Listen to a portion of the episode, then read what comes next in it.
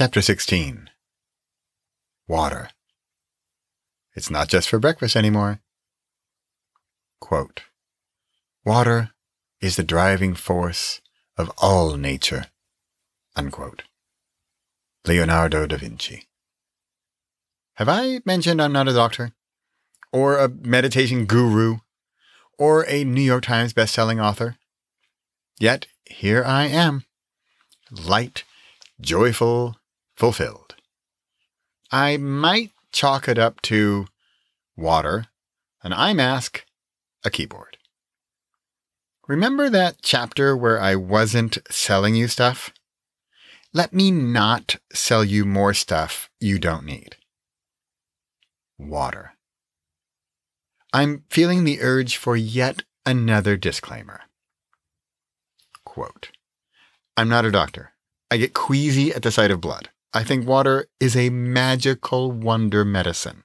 Like I said, don't believe anything I say without consulting someone who knows what they're talking about and has shellacked diplomas from reputable institutions of education in every profile photo. Unquote. The author. But back to water. If you don't add soda syrup, I do this regularly, don't do this regularly, to your water, it's really all you need for intermittent fasting. Did you read the disclaimer? Please go read books or watch reputable videos about intermittent fasting so you don't break something. But I'm here to say that I love water. I drink a liter every morning. I've even made something of a ritual of it. If it's basketball season, I'll watch a seven minute NBA highlight on YouTube and drink my water. If I haven't finished my water when the video is done, I chug down the rest of it. If you don't do anything else in this book, this one tiny little thing every single day has been such a wonderful discovery for me. It cleanses me, literally. It energizes me, and I actually like drinking it. Bonus water tips. You read the disclaimer, right? When I'm skipping a dinner, I drink more water.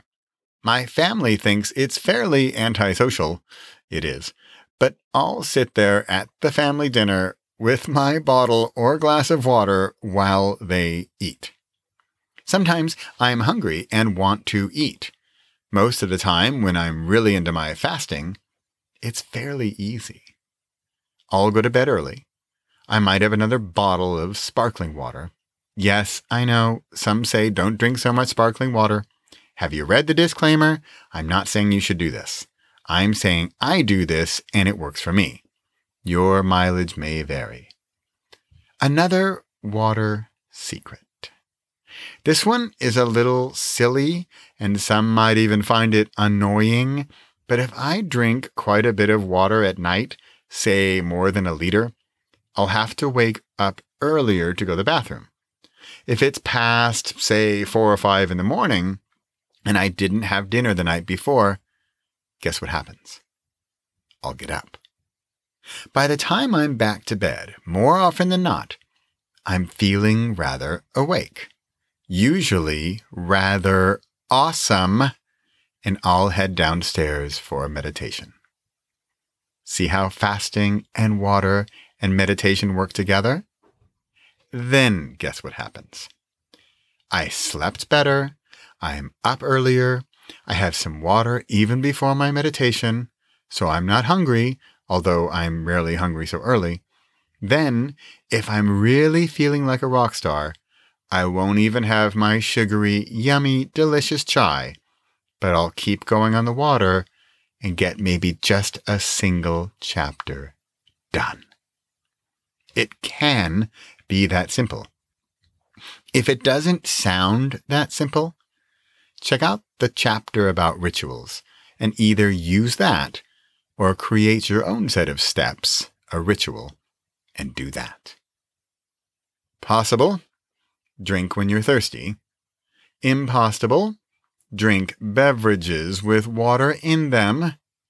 Repossible, drink lots of water. A little bonus story about the author. When I first met my wife, we both wanted to travel. In fact, it's the mutual love for travel that brought us together. It keeps us together as we still travel as much as possible. We were living in Amsterdam and we went on a weekend trip to Belgium. Then we went for a longer trip to France. We both wanted more.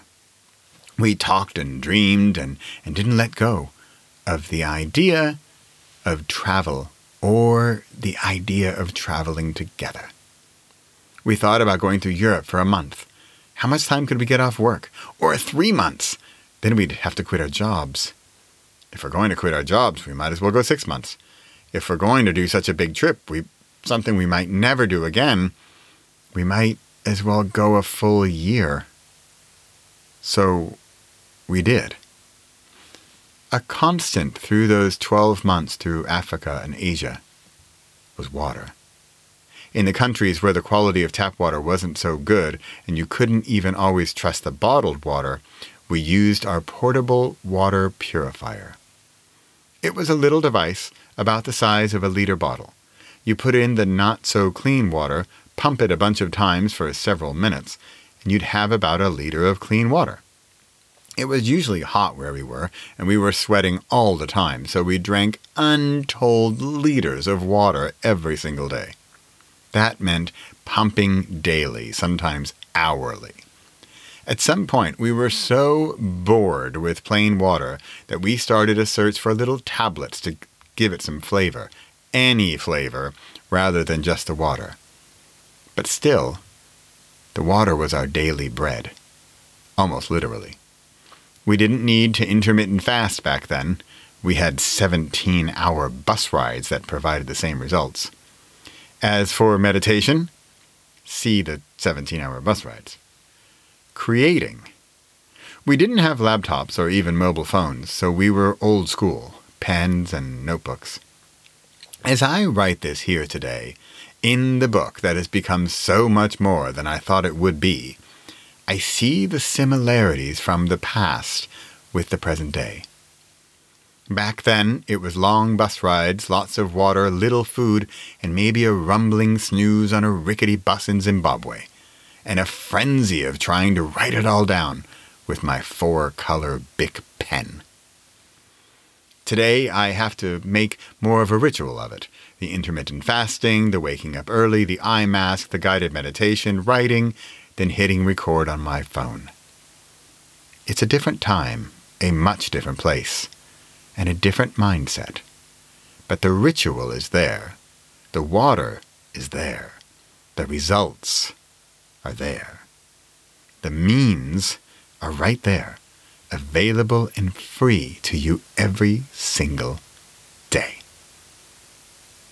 Water. Now, I'm going to go see if Luca is awake and see how the Warriors did last night. Possible? Other drinks. Impossible? No water. Re possible.